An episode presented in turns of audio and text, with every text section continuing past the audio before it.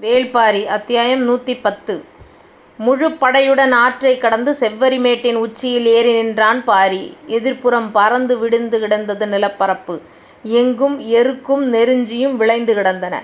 கண்ணுக்கெட்டிய தூரம் வரை மேடு பள்ளம் எதுவுமில்லாமல் வானின் விளிம்புவரை சமமாய்க் கிடக்கும் மண்ணை வாழ்வின் முதன்முறையாகப் பார்த்தான் பாரி. அந்த நிலத்தின் வடதிசை ஓரத்தில் இருக்கும் கோட்டையைச் சுற்றி எண்ணற்ற யானைகள் நின்றிருந்தன. அங்கிருந்து தென்திசையில் மிகத் தொலைவில் வேந்தர் படை நின்று கொண்டிருந்தது. கோட்டையிலிருந்து மிக விலகி ஏன் நிற்கிறார்கள் என்பது புரியவில்லை. யானைப்படையால் சூழப்பட்ட கோட்டைக்குள் நீலன் இருக்கிறான் என்பது உறுதி செய்யப்பட்டது. ஆனால் அந்த இடத்தை விட்டு காத தொலைவு தள்ளிப் பெரும்படை நிற்கிறது. ஏன் இந்த உத்தி? என சிந்தித்தபடி நின்றான் பாரி. காற்றில் வந்த சுருளம்புகளின் தாக்குதலால் செவ்வரிமேட்டில் முன்னிலையில் இருந்த வேந்தர் படை வீரர்கள் முற்றிலுமாக அழிந்தனர். இரண்டாம் மூன்றாம் நிலையில் இருந்தவர்கள் அப்படியே உள்வாங்கி நெடுந்தொலைவு கடந்து உள்நிலத்துக்கு வந்து சேர்ந்தனர். அவர்கள் வந்து நிலைகொள்ளும் வரை பறம்புப் படை செவ்வரிமேட்டுக்கு மேலே வந்து சேரவில்லை. ஆற்றைக் கடப்பதற்கு நினைத்ததை விட அதிக நேரமாயிருக்கிறது. அது வேந்தர் படைக்கான வாய்ப்பாக அமைந்தது. மிக நெடுநேரம் கழித்து செவ்வரி மேட்டுக்கு மேலேறிய பறம்புப் படை பாய்ந்து முன்னேறி வராமல் அப்படியே நின்றது. தொலைவிலிருந்து அதை மையூர் கிழாரும் வேந்தர்களும் உற்று கவனித்தபடி இருந்தனர். நாம் வெகு தொலைவு உள்ளே வந்துள்ளோம். ஆனால் நாம் வந்த இந்தத் தொலைவுதான் அவர்களுக்கு அச்சத்தை ஊட்டுகிறது. உள் நிலப்பரப்புக்குள் வர அவர்களுக்கு தயக்கமும் மிரட்சியும் இருப்பதை அவர்களின் செயல் வெளிப்படுத்துகிறது எனக் கருதினர். மையூர் கிழார் சொன்னார் இதுதான் நான் முதன் முதலில் போர்க்களத்துக்குத் தேர்வு செய்த இடம். முடத்திருக்கன் இங்கேதான் திசைவேழரை அழைத்து வந்தான். ஆனால் நமது திட்டத்துக்கு எதிராக செயல்பட்ட திசைவேழர் அவர் தேர்வு செய்த தட்டியங்காட்டிலேயே செத்தொழிந்தார். வேங்கல் நாட்டின் பெருந்தெய்வம் வெண்ணிறை மாடச்சி குடிகொண்டுள்ள நிலமிது. மலைக்காட்டில் உள்ள தீய சக்திகளை நிலத்தில் அண்டவிடாமல் மனிதர்களையும் மாட்டினங்களையும் காக்கும் மாடச்சியின் நிலத்தில் நாம் வந்து சேர்ந்திருக்கிறோம். இங்குதான் பாரியின் அழிவு நிகழப்போகிறது காட்டுப்புலிகள் காட்டுப் புலிகள் நாட்டு மாடுகளை வேட்டையாடிய காலம் முடிந்துவிட்டது நாம் திருப்பித் தாக்கி அவர்களை முழுமுற்றாக அழித்தொழிக்க தெய்வம் ஏற்படுத்திக் கொடுத்த இந்த வாய்ப்பை பயன்படுத்தினால் வேந்தர்கள் மூவருக்கும் வெற்றி உறுதி என்றார். இதுவரை பேசியதைப் போல் அல்லாமல் இப்பொழுது துணை துணைக்கழைத்துப் பேசினார். மனிதனின் எந்த முயற்சியும் வழியேதும் கிடைக்காத நம்பிக்கை தெய்வத்தின் பெயரால் ஏற்படுகிறது. வேந்தர்கள் மறுப்புச் சொல் எதுவும் சொல்லவில்லை. அடுத்த கணமே தனது திட்டத்தைக் கூறலானார் மையூர் கிழார். அவரது வேகமும் வெறியும் முன்னிலும் கூடுதலாக இருந்தன. காரணம் மூவேந்தர்களும் மனதளவில் போரைக் கைவிடும் நிலைக்கு வந்துவிட்டனர் என்பதை அவர் நன்றாக அறிந்திருந்தார். மூவேந்தர்களும் இந்த நிலம் விட்டு அகன்று தன் தங்களின் தலைநகரங்களுக்குப் போய்விடுவார்கள். ஆனால் இனி தானோ தனது நாடோ இங்கு இருக்க இயலாது. அனைத்தும் அழித்தொழிக்கப்பட்டு விட்டன. மீதம் இருப்பதும் இன்றைய பகலுக்குள் முடிந்துவிடும். எனவே கிடைக்கும் கடைசி வாய்ப்பைப் பயன்படுத்தி பாரியை அழிக்க வேண்டும் என நினைத்தார். கண்ணுக்கு முன்னால் இருப்பது பறம்பின் சின்னஞ்சிறிய படை. நமது திட்டத்தால் அவர்கள் மூன்றாகப் பிரிப்போம். வடதிசையில் யானைகளால் பாதுகாக்கப்படும் கோட்டையைச் சுற்றி மாகநகன் தலைமையிலான படை நின்று கொண்டிருந்தது.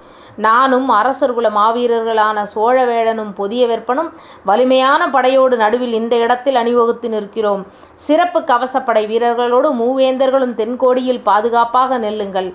எதிரிகள் மூன்று கூறுகளாகப் பிரிந்தே ஆவார்கள். மூன்றாகப் பிரித்தால் ஒரு கூட்டத்தில் முந்நூறுக்கு மேல் இருக்க மாட்டார்கள் அவர்கள் எவ்வளவு பெரிய மாவீரர்களாக இருந்தாலும் நமது வலிமையால் அவர்கள் எளிதில் வெல்ல முடியும். அவர்களில் முக்கியமானவர்கள் யானைப்படையை தாக்க வடக்கு கோட்டையை நோக்கிப் போவார்கள். அப்போது நாங்கள் அவர்களை சுற்றி வளைத்து தாக்கி அழிப்போம் என்றான். மையூர்கிழானின் திட்டம் குறித்து ஆழ்ந்து சிந்தித்தார் குலசேகர பாண்டியன். ஆற்றில் இறங்கியவர்களை அழிக்கப் போன கருங்கை வாணன் இன்னும் வந்து சேரவில்லை. நாம் மிகவும் உள்ளே தள்ளி வந்துவிட்டோம். எஞ்சியிருக்கும் படை வீரர்களில் பெரும்பாலானோர் சேர வீரர்களே. இப்போது தாக்குதல் வேண்டாம் என்று முடிவெடுத்தால் உதயஞ்சேரல் உடனடியாகப் பிரிந்து விடுவான். நமது நிலைமை மிகவும் வலிமை குன்றியதாக மாறிவிடும். நாம் தப்பிப்பதே கடினமாகிவிடும். எனவே மையூர் கிழாரின் ஆலோசனையை ஏற்று நம்பிக்கையோடு போரிடுவதாக முடிவெடுப்போம். அப்பொழுதுதான் படையை ஒன்றுபடுத்தி நிறுத்த முடியும். போரின் போக்கிற்கேற்ப அடுத்த கட்டத்தை நாம் தீர்மானித்துக் கொள்ளலாம். ஏனென்றால் இது வேங்கல் நாட்டின் எல்லைப் பகுதி. கீழ்ப்பகுதியில் இருப்பது ஊரல் காடு. அதுபற்றி மற்றவர்களுக்கு எதுவும் தெரியாது. யாராலும் அதற்குள் நுழைந்து வெளியேற முடியாது. நாம் எளிதில் தப்பிக்கலாம் என்று மனதில் எண்ணியபடி மையூர் கிழாரின் திட்டத்துக்கு உடனடியாக அனுமதி கொடுத்தான் குலசேகர பாண்டியன். செங்கனச் சோழனுக்குப் பெரும் குழப்பமாக இருந்தது. இவ்வளவு பேரழிவுக்குப் பிறகும் எப்படி எதிர் நின்று தாக்கும் முடிவை எடுக்கிறார் குலசேகர பாண்டியன் என்பது விளங்கவில்லை. கோட்டைக்குள் இருக்கும் நீலனை வெட்டி வீச சொல்லிவிட்டு நாம் பாதுகாப்பாக இந்த இடம் விட்டு நீங்கலாம் என நினைத்தான். ஆனால் அதைச் சொல்லும் சூழ்நிலையில் இல்லை. அவன் தந்தை சோழவேழன் மையூர்கிழாரை விட பெருஞ்சினத்தோடு பிரிக்கப்பட்ட படைக்குத் தலைமை ஏற்றுப் போய்க் கொண்டிருந்தார். இதே குழப்பம் உதயஞ்சேரலுக்கும் இருந்தது. ஆனால் சமவெளியில் நன்றாக உள்ளே வந்துவிட்டதால் பாரி இவ்வளவு தொலைவு மலையை விட்டு விலகி வர மாட்டான். எனவே படையை மூன்றாகப் பிரிப்பது சிறந்த உத்தி என நினைத்தான். அதேபோல் முந்நூறு யானைகளால் காக்கப்படும் கோட்டையைத் தாக்க அவர்களால் கொண்டு வர முடிந்தது நான்கு யானைகள் மட்டுமே. மீதி யானைகள் வந்து சேர்வதற்குள் போர் முடிந்துவிடும் என சிந்தித்தான். உதயஞ்சேரல் முக்கியமாக குலசேகர பாண்டியன் வேறு பக்கமாகப் போகாமல் தங்களோடு இங்கே இருப்பதற்கு ஒப்புக் கொண்டதால் இந்தத் திட்டத்தின் மீது வேறேதும் ஐயம் தோன்றவில்லை. கருங்கை வாணன் வந்து சேரும் வரை மூவேந்தர்களின் கவசப்படை வீரர்களின் முன் தளபதியாக உசந்தன் நிற்பது என முடிவானது. ஏறக்குறைய தம் வீரர்களை முழுமுற்றாக இழுந்து நிற்கும் செங்கணச் சோழன் தளபதி உசந்தன் தனது அருகில் இருப்பதை ஆறுதலாக உணர்ந்தான். மையூர்கிழாரின் திட்டப்படி போதுமான இடைவெளியோடு வேந்தர் படை மூன்றாகப் பிரிந்தது. பெரும் எண்ணிக்கையிலான வீரர்களோடு பொதியவெற்பன், சோழவேழன் ஆகியோரோடு நடுவில் நிற்கும் படையில் வீறு கொண்டு நின்றார் மையூர்கிழார். செவ்வரி மேட்டில் ஏறிய பறம்புப் படை எதுவும் செய்யாமல் அப்படியே அங்கு நின்றது. முன்னேறுவதா அல்லது திரும்புவதா என்ற குழப்பத்தில் அவர்கள் இருப்பதுதான் இதற்கான காரணம். அதே நேரம் அவர்கள் வராமல் நாம் முன் சென்று தாக்க வேண்டாம் என்ற முடிவோடு இருந்தார் மையூர்கிழார். மேட்டு நிலம் ஏறியவுடன் எதிரிகளை நோக்கி முன்னேறாமல் படையை அப்படியே நிறுத்தியிருந்தான் பாரி. எதிரிகளின் படை மீண்டும் பிரிந்து விலகுவதைப் பார்த்தான். வடகோடியில் யானைப்படையால் சூழப்பட்ட கோட்டை இருந்தது. தென்கோடியில் கவசம் அணிந்த குதிரை வீரர்கள் நின்ற சிறுபடை இருந்தது. இவை இரண்டுக்கும் நடுவே இடையே தனக்கெதிராக வெகு தொலைவில் பெரும் படை ஒன்று அணிவகுத்து நின்றது. காலாட்படை வீரர்களால் நிறைந்துள்ள அந்தப் படையில் ஆங்காங்கே குதிரையில் சில வீரர்கள் நின்றனர். அவர்கள் அணிந்துள்ள கவசங்களின் தன்மையை வைத்து அவர்கள் தளபதிகளாகவோ வேந்தர்களாகவோ இருக்க வாய்ப்புண்டு எனக் கருதினான் பாரி. இடது பக்கம் ஆற்றைக் கடந்து நான்கு யானைகளோடு மேலேறிய தந்தமுத்துக்காரர்களுக்கு சிறிது கால இடைவெளி தேவைப்பட்டது. அதற்கான நேரத்தைக் கணித்தபடி திட்டங்களை வகுத்துக் கொண்டிருந்தான் பாரி. பரம்பு நிலம் விட்டு வெகு தொலைவு வந்துள்ளோம். நாகக்கரட்டின் மேல் நின்று குறிப்புணர்த்தியது போல் இப்பொழுது எதுவும் செய்ய முடியாது. நீலனை மீட்க இதுவே இறுதித் தாக்குதல். பரம்பின் மிக வலிமையான வில் வீரர்களிடமிருந்து மிகக் குறைவான அம்புகளே உள்ளது. எதிரிகள் நம்மை மூன்றாகப் பிரித்து எளிதாகத் தாக்க நினைக்கிறார்கள் என எண்ணியபடி பாரி சொன்னான். கோட்டைக்குள் இருக்கும் நீலனை மீட்பதே முதற்பெரும் வேலை. தந்தமுத்துக்காரர்களுக்குத் தாக்குதல் தொடங்கியவுடன் மின்னல் வேகத்தில் செயல்பட வேண்டும். எல்லா வகையிலுமான நமது வலிமையான தாக்குதல் அங்கு நிகழ வேண்டும். எனவே முடியனும் உதிரனும் திறன்மிக்க வீரர்களோடு வடதிசைக்கு போங்கள். விண்டன் சிறிய அளவிலான குதிரை வீரர்களை அழைத்து கொண்டு தென்கோடியில் இருக்கும் கவசப்படையை தாக்கட்டும். காத தொலைவுக்கு அப்பால் ஆற்றின் கரையிலிருந்து வந்து கொண்டிருக்கும் காலம்பன் அவனோடு இணைந்து கொள்ளட்டும். அதுவரை விண்டன் நிதானமான தாக்குதல் நடத்தட்டும். நடுவில் இருக்கும் இந்த பெரும்படையை நான் எதிர்கொள்கிறேன் என்றான் பாரி. அதிர்ந்தான் முடியன். நடுவில்தான் எதிரிகளின் வலிமை மிகுந்த படை அணிவகுத்திருக்கிறது. அப்படி இருக்க எண்ணிக்கையில் மிக மிகக் குறைந்த வீரர்களோடு பறம்புத் தலைவன் தனித்துப் போவது சரியல்ல என்றான். இப்பொழுது முக்கியம் நீலனை மீட்பது. நீயும் உதிரனும் அந்தக் கோட்டையை நோக்கி முழு வேகத்தோடு முன்னேறுங்கள். நடுவில் நிற்கும் இந்தப் பெரும்படை உங்களை நோக்கி வராமல் நான் பார்த்துக் கொள்கிறேன் என்றான் முடியன். உதிரன் விண்டன் மூவரும் இதை ஏற்கவில்லை. ஆனால் உதிரனோ விண்டனோ பாரியை மறுத்துப் பேச இயலாது. முடியன் மீண்டும் சொல்ல வாயெடுத்தபோது அங்கே பார் என்றான் பாரி. அவன் கை நீட்டிய வடக்குத் திசையை அனைவரும் பார்த்தனர். கொண்டு வந்த நான்கு யானைகளில் மூன்று யானைகளை முன்னங்கால்களை மண்டியிட வைத்து நிறுத்தினர் தந்தமுத்துக்காரர்கள். ஒரு யானை மிகவும் பின்னால் நின்று கொண்டிருந்தது. வேலை தொடங்கிவிட்டது. உடனே அவ்விடம் போ என்றான் பாரி. அதற்குப் பின் பேச யாருக்கும் இடமில்லை. தங்களுக்கான வீரர்களோடு முடியனும் உதிரனும் அந்த இடம் நோக்கி விரைந்தனர். கோட்டையைச் சுற்றி முந்நூறு யானைகள் அணிவகுத்து நிறுத்தியிருக்கும் அல்லங்கீரன் தனது எதிரிகள் மூன்று யானைகளை மண்டியிட வைத்துக் கொண்டிருப்பதை உற்றுப் பார்த்தான். அவனது யானைப்படைக்குப் பின் பெருந்தளபதி மாகநகன் தனது சிறப்பு வீரர்களோடு நின்றிருந்தான். சிறுவயது முதலே யானைப் போரில் பயிற்சி கொண்டு இணையற்ற பெருவீரனாக வளர்ந்தவன் அல்லங்கீரன்.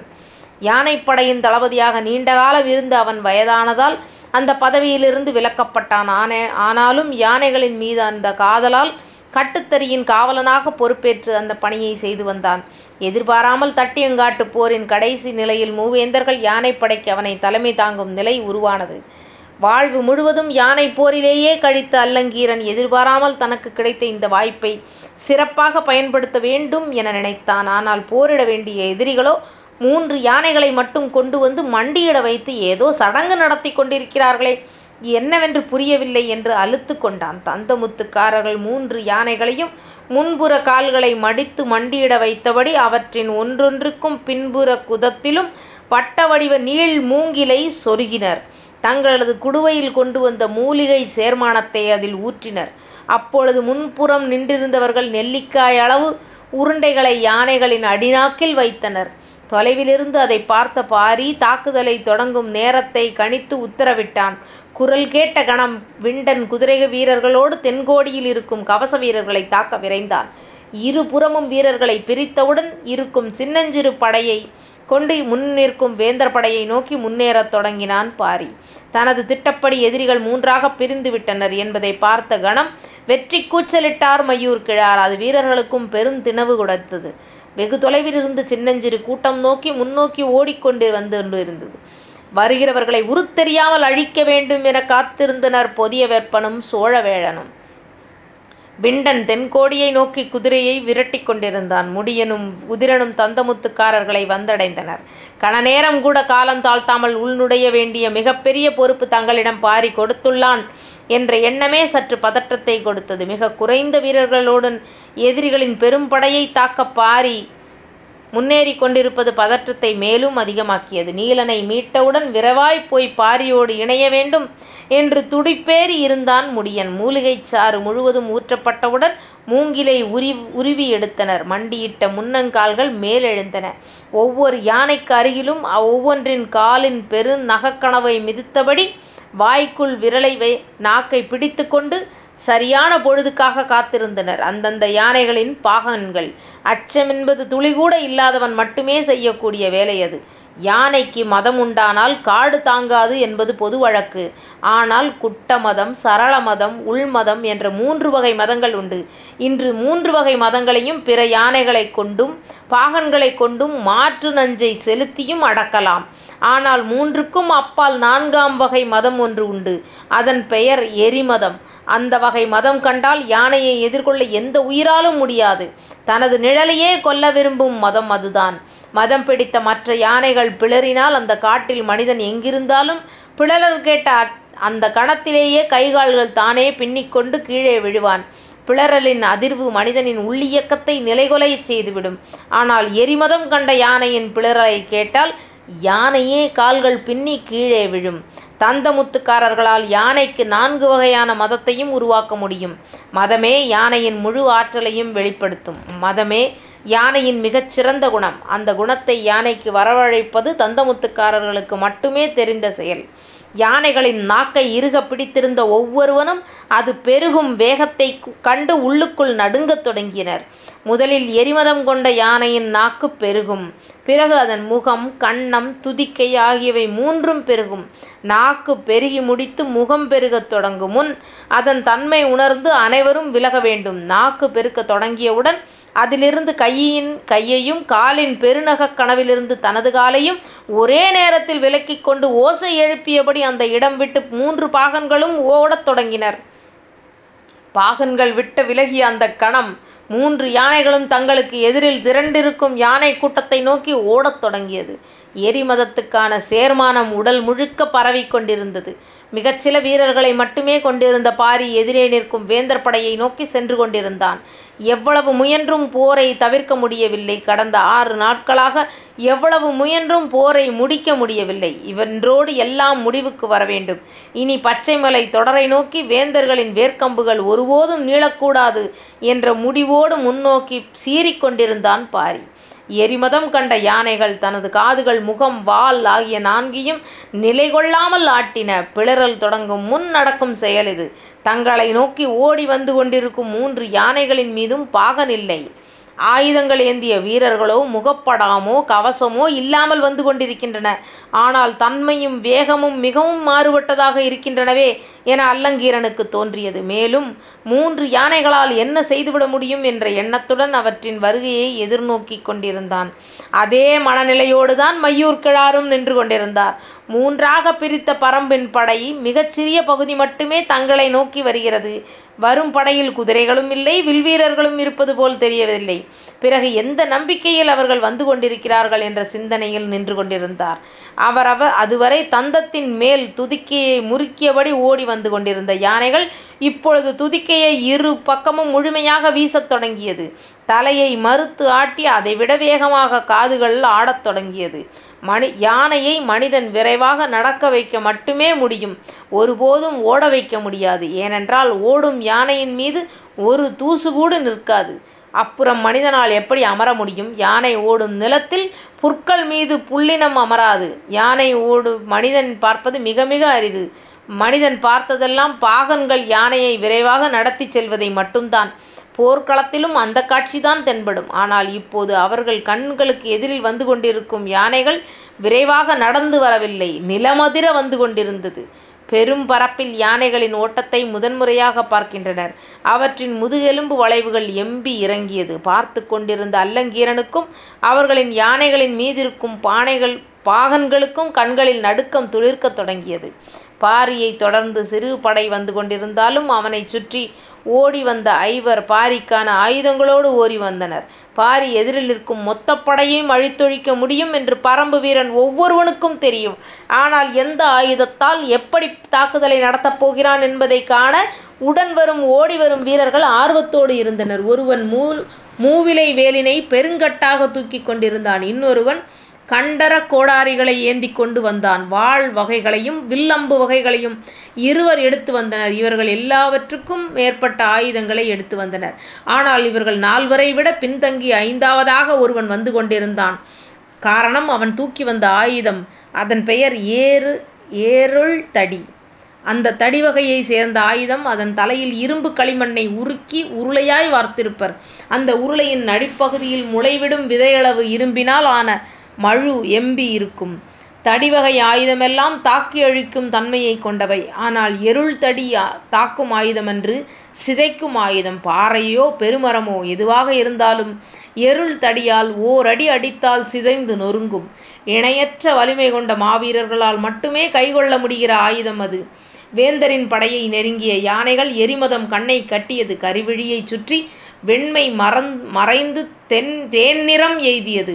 தேன் நிறம் எரியத் தொடங்கியது. உடலுக்குள் ஏதேதோ நிகழ்ந்தது. கும்பத்தின் உச்சியில் இருக்கும் மயிர்கற்றைகள் தீக்கொழுந்து போல் மேலெழுந்தன. பருத்து வீங்கிய துதிக்கையை சுழற்றியபடி தலை உயர்த்தி பிளறத் தொடங்கியது. பத்து யானையின் பிளறல் ஒரு மத யானையின் பிளறலுக்கு சமமல்ல. பத்து மத யானையின் பிளறல் ஒரு எரிமத யானையின் பிளறலுக்கு சமமல்ல. காற்றெங்கும் பறக்கும் பறவைகள் கிடுகிடுத்த போது ஒன்றைத் தொடர்ந்து ஒன்றாக மூன்று யானைகளும் விடாது பிளறியது நேற்றிரவு இறங்கிய இடிகளின் மொத்த ஓசையும் ஒன்றாக இறங்கிக் கொண்டிருந்தது. எரிமத பிளறலின் பேரோசை வேந்தற்படை யானைகளின் உள் நரம்புகளை அதிரச் செய்தது. படைக்கு அருகில் வந்ததும் ஆயுதத்தை வாங்க பின்னால் வந்து கொண்டிருப்பவனை நோக்கி கையை நீட்டினான் பாரி. ஒருவன் மூவிலை வேலையும் இன்னொருவன் கண்டரக் கோடாரியையும் தர முன்வந்தனர். அவற்றை மறுத்து இறுதியாக வந்து கொண்டிருந்தவனிடம் எரு எருள் தடி வாங்கினான் பாரி. வேந்தர் படையின் நடுவில் நின்றிருந்த மையூர் கிழார் காத தூரத்துக்கு அப்பால் இருக்கும் யானை படையின் பிளறல் ஓசை இதற்கு முன் கேட்டிராத அளவு இருக்கிறதே என்று நடுக்கத்தோடு பார்த்துவிட்டு திரும்பினான். திரும்பிய கணம் யானையின் தும்பிக்கையால் அடித்து வீசப்படும் மனிதர்களைப் போல தமது படை வீரர்கள் முன்கள வீரர்கள் அனைவரும் நாலாபுறமும் வீசப்பட்டனர். எரிமத யானைகள் அருகே வரும்போது வேந்தர் படை யானைகள் மீதிருந்த பாகன்களையும் வீரர்களையும் வீசி அடித்துவிட்டு வெறிகொண்டு ஓடியது. எந்த ஒரு உயிரினமும் தன் உயிர் காக்கும் செயலை உச்ச ஆற்றலோடு தான் நடத்தும். சிதறிய படையில் ஒன்றையொன்று சரித்து கொண்டு மேலேறியபடி ஓடின யானைகள். யானைகளே சரிந்து விழும்போது மனிதர்களால் என்ன செய்ய முடியும்? அல்லங்கீரன் எந்த கணமும் தூக்கி வீசப்பட்டான் என்றே தெரியவில்லை. மிதிப்பட்டு நசுங்கிய போது அவனது விழியொன்று உருண்டோடியது. கட்டுத்தறிக்கு பழகிய யானைகள் காட்டு யானைகளின் முன் நிற்காது. இந்த யானைகள் காட்டு யானைகள் மட்டுமல்ல எரிமதம் கொண்ட யானைகள். இவற்றின் பிளிரர்கள் மற்ற யானைகளின் நினைவு புலனில் இருக்கும் ஆதி அச்சத்தை கிளறுபவை. அந்த ஓசையை கணநேரம் கூட அவற்றால் கேட்க முடியாது. ஆனால் எரிமத யானைகளோ விடாது பிளரக்கூடியவை. ஆயிரம் வீரமுண்டா வாயுத்தங்களை வாத்தியங்களை ஒன்றாக இசைத்தாலும் இவற்றின் பிளறல் ஓசைக்கு முன்னால் அவற்றின் ஓசை சிறுத்து ஒடுங்கும். வேந்தர் படையை தாக்கி முன்னேறினான் பாரி. உன்மத்தம் ஏறிய யானையின் தாக்குதலை விட வலிமையானதாக இருந்தது. எருள் தடியால் தாக்கப்பட்டவர்கள் யானை மிதித்தால் எப்படி உருத்தெரியாமல் ஆவார்களோ அப்படியானார்கள் அடிவாங்கிய வேகத்தில் தூக்கி வீசப்பட்டவனை தாண்டி அவனது தசைகள் போய் விழுந்தது. அதை பார்த்த மற்ற வீரர்கள் மிரண்டு ஓடத் தொடங்கினர். பிளறலோடு முன்னேறி வந்த எரிமத யானைகளைக் கண்டு அவற்றின் வேகம் கண்ட மற்ற யானைகள் ஓட முடியாது. விரட்டி வந்த வேகத்தில் முன்னால் சென்ற யானை ஒன்றின் பின்கால் சப்பையில் அடித்தது. அடிவாங்கிய கணமே கமுட்டை உடைந்து கீழே விழுந்தது அந்த யானை. விழுந்த யானையின் காலை பிடித்து தூக்கி சுழற்றியது எரிமத யானை ஒன்று. கண்ணுக்கு அப்பால் தூக்கி வீசப்படும் வீரர்களை பார்த்து பொதிய வெற்பனும் சோழவேளனும் நடுங்கிப் போயினர். என்ன நடக்கிறது என்பதை அறிய மையூர்கிழார் சற்றே முன்னேறி வந்தார். சிதையும் வீரர்களுக்கு நம்பிக்கையூட்டும் சொற்களை உச்சரித்தபடி வேகமாக முன்னேறி வந்தவர். அருகில் நெருங்கியதும் எதிர்ப்பட்ட காட்சியைக் கண்டு உறைந்து நின்றார். எருள் தடி சு தடியை சுழற்றி கொண்டு முன்னேறியவன் பரம்பின் தலைவன் பாரி. அவனை பார்த்த கணம் நினைவின் புலனுக்குள் மூழ்கி கிடந்த ஆதி அச்சம் பீரிட்டு மேலே வந்தது. உள் நரம்புகள் அதிரத் தொடங்கியது. அவனது கைகளால் நடுக்கத்தை மீறி ஆயுதத்தை இறுக பற்ற முடியவில்லை. அவனது உள் இயக்கம் நிலைகுலைந்து கொண்டிருந்தது. தட்டியங்காட்டில் எத்தனையோ முறை பரம்பு தளபதிகளிடம் தப்பி பிழைத்தவன் பாதிரி பாரியின் எதிரே நின்று கொண்டிருந்தான். அவனை பார்த்த வேகத்தில் நான்கு எட்டு முன்னோக்கி பாய்ந்தான் பாரி. பாயும் வேகத்தில் எருள் தடி காற்றே கிழித்து முன்னகர்ந்து கொண்டிருந்தது. ஆட்டுக்குட்டியைப் போல யானை ஒன்று தூக்கி வீசப்படுவதை தென்கோடியில் நின்றிருந்த வீரர்கள் மூவரும் பார்த்தனர். அந்த ஒரு காட்சி அவர்களுக்கு சொல்ல வேண்டிய எல்லாவற்றையும் சொல்லியது. கோட்டையை சுற்றி நிறுத்தப்பட்ட முன்னூறு யானைகளும் சிதைக்கப்பட்ட புற்றிலிருந்து வெளியேறும் கரையான்களைப் போல் ஓடிக்கொண்டிருந்தது. குலசேகர பாண்டியன் தனது இரண்டாவது ஆட்டத்துக்கு ஆயுத்தமாகத் தொடங்கினான். ஊரல் காட்டை நோக்கி வந்துவிடு என தனது மகனுக்கு செய்தியை கூற மூன்று வீரர்களை மையப்படையை நோக்கி அனுப்பினான்.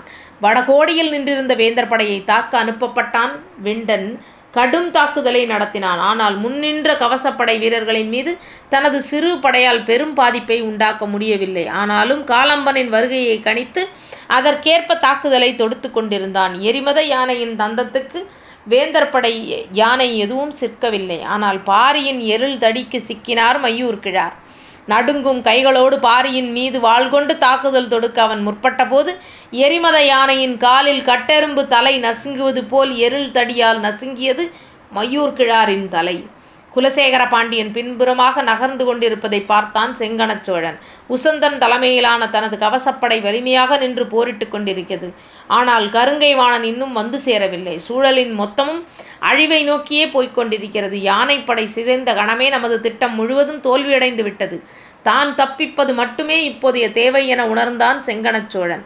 ஆனால் அவனை சுற்றி நின்று கொண்டிருந்த சோழ வீரர்கள் மிக மிக குறைவானவர்களே அவர்களின் உதவியால் பாதுகாப்பாக அந்த இடத்தை விட்டு வெளியேற முடியாது. அதுவும் அவனால் குதிரையில் உட்கார்ந்த நிலையில் விரைந்து செல்ல முடியாது. எழுவனாற்றில் ஏற்பட்ட தாக்குதலால் அந்நிலையை அடைந்திருந்தான். போதிய வீரர்கள் சூழிருந்து தப்பித்தால் மட்டுமே உயிர் பிழைக்க முடியும் என்ற நிலையில் தனது குதிரையை உதயஞ்சேரலை நோக்கி செலுத்தினான். யானைப்படை சிதைந்தது போல் நடுவில் நின்றிருந்த பெரும் படையும் சிதையத் தொடங்கியது. மையூர் கிழாரின் தலையை நசுக்கி தூக்கி வீசினான் பாரி. அத்துடன் அந்த பெரும்படை ஈரக்குலை நடுங்க உயிர் பிழைக்கும் ஓட்டத்தை தொடங்கியது.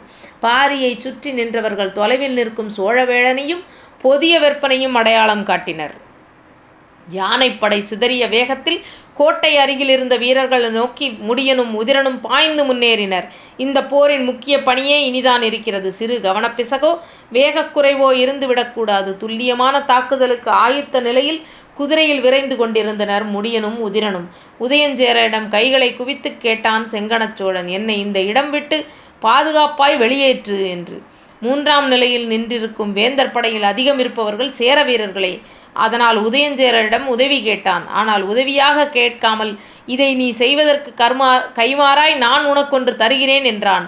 போர்க்களத்தில் கடைசி கணத்தில் உயிர் பிழைக்க தப்பிச் செல்வது பற்றி சிந்தித்துக் கொண்டிருக்கும் நிலையில் நீங்கள் எனக்கு என்ன தந்துவிட முடியும் என கேட்டான் உதயஞ்சேரல் தனக்கு அருகில் நிற்கும் வேளக்கார படையைச் சேர்ந்த வீரனை நோக்கி செங்கணச்சோழன் கை நீட்ட அவனோ பட்டுத்துணியால் சுட்டப்பட்ட ஓலைச்சுவடியின் கட்டொன்றை எடுத்து கொடுத்தான். அதை உதயஞ்சேரலை நோக்கி நீட்டினான் செங்கணச்சோழன் என்ன இது உதயஞ்சேரல் கேட்குமுன் செங்கணச் செங்கனச்சோழன் சொன்னான் பச்சை மலையில் உள்ள பதினான்கு வேளிர் குலங்களும் தங்களின் விலை மிக்க செல்வங்களை காலம் காலமாக பாழி நகரில்தான் சேமித்து வைக்கின்றன இன்னும் அது எத்தனை ஆயிரம் ஆண்டுகள் ஆனாலும் அந்த இடம் அதற்கான குறிப்புகளும் மாறப்போவதில்லை அந்த இடம் எங்கு இருக்கிறது என்ற குறிப்பை காடர்களைக் கொண்டு நான் அறிந்திருக்கிறேன்.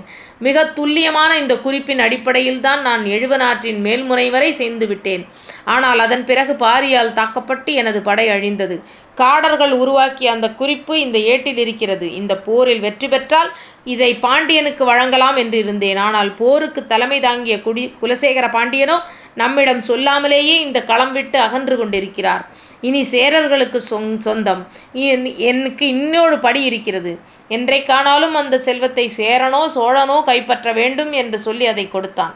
உதயஞ்சேரலுக்கு மெய் சிலிர்த்தது. இது முன்னமே கிடைத்திருந்தால் இந்த போர்க்களத்துக்கு நான் வந்திருக்க மாட்டேனே என்று அவன் சொல்லிக் கொண்டிருக்கும் போதே காலம்பனின் பெருங்குரல் கேட்டது. கருங்கை வாணன் மாண்டு விட்டான் எனத் தெரிந்த கணமே வேந்தர்களின் கவசப்படை நிலைகுலையத் தொடங்கியது. அந்த கணத்தில் விண்டன் எறிந்த ஈட்டி உசந்தனை குத்தித் தாக்கியது. படை சிதறத் தொடங்கினாலும் சோழவேடன் தப்பி வெளியேற முடியவில்லை. அவன் பாரியை எதிர்கொள்ளவே முனைந்தான். புதிய விற்பனுக்கும் அதை மனநிறைவோடு மனநிலையோடு பாய்ந்து முன்னேறினான். நாக்கை துருத்தி பல்லை கடித்தபடி விரைந்து வந்தான் சோழவேழன். ஓங்கிய எருள் தடியை காண்டார கோடி கோடாரியை வாங்கினான் பாரி. யானைப்படையை பரம்பினர் முழுமையாக சிதறச் செய்துவிட்டனர் என்று தெரிந்ததும் தளபதி மாகன்கனுக்கு தனக்கு வழங்கப்பட்ட இரண்டாம் திட்டத்தை நிறைவேற்றும் முடிவுக்கு வந்தான். கோட்டைக்குள் இருக்கும் நீலனை தலையை வெட்டி வீசிவிட்டு தப்பி வெளியேறுவதான் அந்த திட்டம். மாகநகன் தனது குதிரையை திருப்பி உட்கோட்டைக்குள் செல்ல முற்படும்போது உதிரனின் வீர்ப்படையினர் அம்புகள் சீறிப் பாய்ந்தன.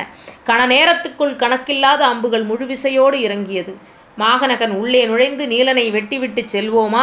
அல்லது இப்பொழுதே தப்பிச் செல்வோமா என ஒரு கணம் சிந்தித்தான். அப்போது முடியன் மின்னல் வேகத்தில் கோட்டையை நோக்கி பாய்ந்து வந்து கொண்டிருந்தான். தனக்கு முன்னால் மொத்த படையும் அழிந்து கொண்டிருக்கும் பாரியின் வெற்றி வீழ்த்தும் வெறியோடு சோழவேளனும் பொதியவெற்பனும் சூழ்ந்து தாக்க முற்பட்டபோது அவர்களின் தாக்குதலை தடுக்க எந்தவித முயற்சியும் பாரி செய்யவில்லை. அந்த தாக்குதலில் சிறுபிள்ளைத்தனமாக தோன்றியது.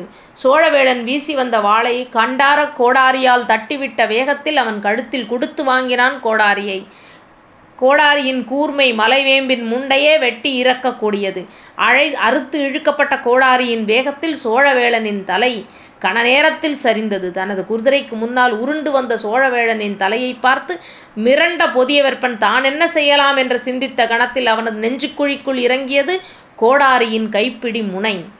வெளியில் நின்று போராடிக் கொண்டிருக்கும் ஒரு வீரன் கூட கோட்டைக்குள் நுழையக்கூடாது என்பதில் தீவிரமாக இருந்தான் உதிரன். அவன் வீசிய அம்புகள் கோட்டை வாயிலின் அருகே ஒருவரையும் நிலைகொள்ளச் செய்யவில்லை. அதனையும் மீறி மாகநகன் உள்ளே நுழைய முயன்றான். குதிரையில் பாய்ந்து வந்து கொண்டிருந்த முடியனின் கண்கள் கோட்டை வாசலில்தான் நிலைகுத்தி நின்றது. மாகனகன் கோட்டைக்குள் நுழையும் நேரத்தில் அவனது கவசத்தை துளைத்து கொண்டு உள் நுழைந்தது முடியனின் ஈட்டி.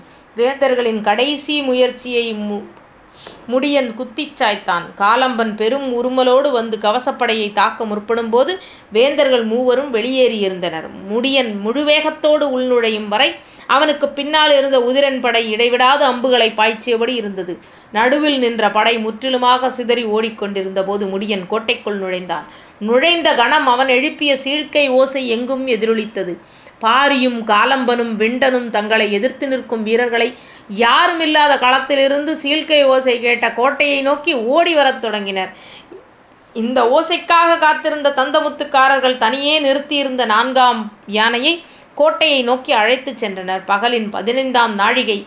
கதிரவனின் வெப்பக்கதிர் நிலமெங்கும் வீசிக்கொண்டிருந்தது காணும் இடமெல்லாம் எருக்களை இலைகளும் நெருஞ்சி இலைகளும் குருதியேந்தி இருந்தன. எங்கும் மனிதக் கதறல் எதிரொலித்தது.